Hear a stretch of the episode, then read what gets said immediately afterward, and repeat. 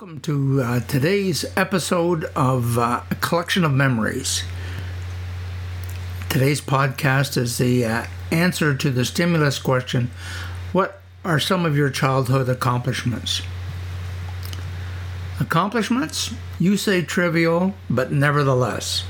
Every day in my life has been a milestone, and I would say an accomplishment. This is a tough chapter to write. We all have our own definitions and measuring sticks for accomplishments. Here are mine, which I never thought to judge nor measure. I would say that my early years' accomplishments would be primarily academic. During my years in elementary school at St. Mark's, I was involved in just about everything you could do or be, and I g- uh, derived a great deal of pleasure and more than a modicum of a sense of accomplishment in each and every one of these activities. I was enrolled in the Boy Scouts of Canada program and was active in both Cubs and Scouts. I think my first year in Cubs was around the time when Mom, Dad, and Richie went to California, because I can remember taking that shortcut through the fields past Cleveland Container and the toy factory on Walker Street where we had our meetings. Mrs. Kincaid was our leader, and her assistants were uh, was Harry Clark's oldest sister and Miss Wright, a teacher from Central Public School. Other than the games we played in that upstairs hall, the things that I remember the most from those, uh, those days in that cub pack, paying our five cents weekly dues, lining up for an inspection where they checked your uniform and you also had to do a palms up, palms down so they could examine your hands and fingernails for cleanliness.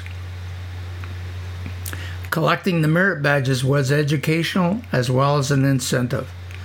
The best of those early Cub meetings was when Harry's sister would read us a chapter from the Jungle Book. Mowgli and the rest of those animals were amazing and fascinating.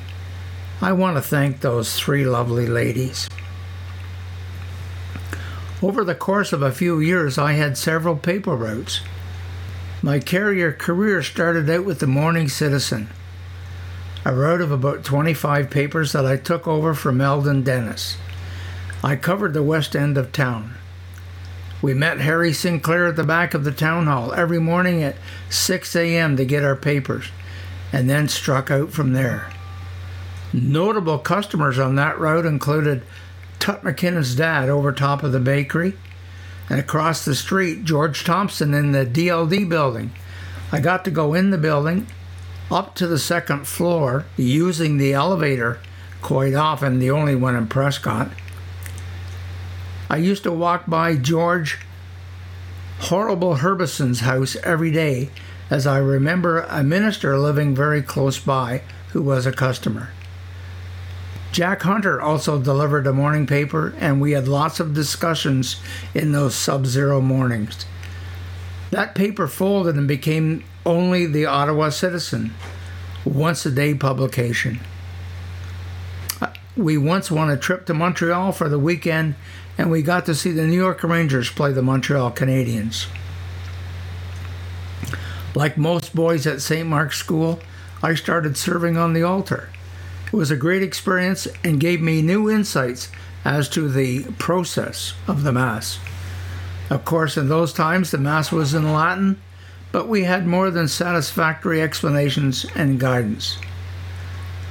The High Mass, which was the second Mass on Sundays, always had a master, a thurifer, and two acolytes.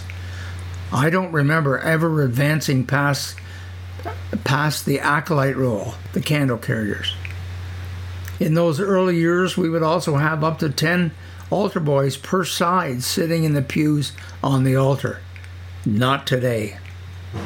Once in a while, we received some perks, a movie pass, etc. And one time, we also got to play a home and home series in hockey with St. Francis in Brockville. That gave me a chance to play with Bill Mabel, who was so much better than me. I played all the sports Hockey was originally outdoors at the DLD rink. It was a great facility. Bill Lemaire's dad managed it as this was his off season job. He was the cook on the Grenville during the navigation season. The facility was well lit and had a building for changing into your skates. I remember Billy telling me if I got good enough, I could play with one of the teams who played indoors at the arena. Quite an incentive. We all played baseball and had our own cherished gloves. Mine was a trapper purchased at the Canadian Tire store.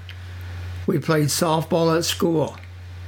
Before school, recess, noon hour, and the afternoon recess, as well as pickup games at Central Public School, which were often co ed.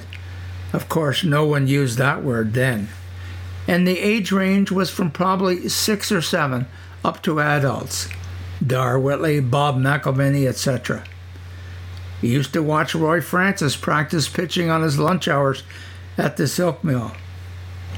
And sticking with baseball, we were also able to take part, free of charge, in the Dick Sisler baseball camp every day for a month. That was a great experience. Hard to believe, but at an early age, we were allowed to take the ferry across to Ogdensburg to attend the Sunday shows. No shows in righteous Ontario on Sundays in those days. They were matinees, highlights, and almost as good as the show was the ability to purchase U.S. candy bars from the machines in the lobby. I even got to go a few times at night with the older guys Dick Kerr, Dave DeBrule, Garney McGinley. That was the big time. In an effort to emulate the big guys, every night we used to play football on the little field. That was that minute patch of grass between the gym at Prescott High School and West Street. The south boundary for our little field was the slope leading onto the front lawn, and the north boundary was the practice field of the school team. We were very faithful about playing there. Harry Clark, Harvey Newsom, Dave Cousins, Harold Houston, Al Lumsden, Harvey Saunders, just to name a few. We all had pretty soft helmets ordered from Simpson Sears, cut off jeans to resemble football pants, and hockey sweaters for jerseys. Once we even took the city bus lines and rode to Brockville to play a game against Steve Hook and his friends, who Dave had met at summer camp. Ah, the big time. I did say academics were my forte. I had the luxury of attending a small disciplined Catholic school, St. Mark's in Prescott. Small school, four rooms, double classes in each room, but great, strict, and conscientious teachers. In my days, they were all nuns from the House of Providence. Grades three and four were in one room, and I was allowed to complete both grades in one year. Sister Mary Leonard saw something in me and pushed me. I, under their strict control, I think all our students excelled in mathematics and spelling. I believe it was Sister Mary Carmelo who taught grades 5 and 6 the next year, and she wanted me to combine those years, but my father, wisely, said no. I would have ended up starting high school at 11.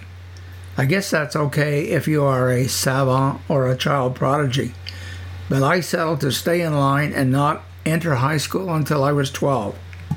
I was enough of a runt as it was. In grade 7, I did win a special prize.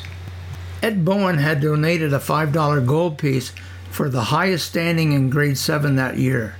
You know, I had that coin right up till we lived on Millwood Crescent.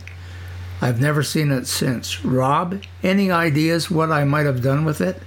I think sports and social life took their toll on my academics. After adjusting to high school, uh, I passed ninth out of all grade niners that year. But as the years passed, my standing seemed to slip further down the scale. Lots of great uh, graphics and photos uh, in the book, by the way.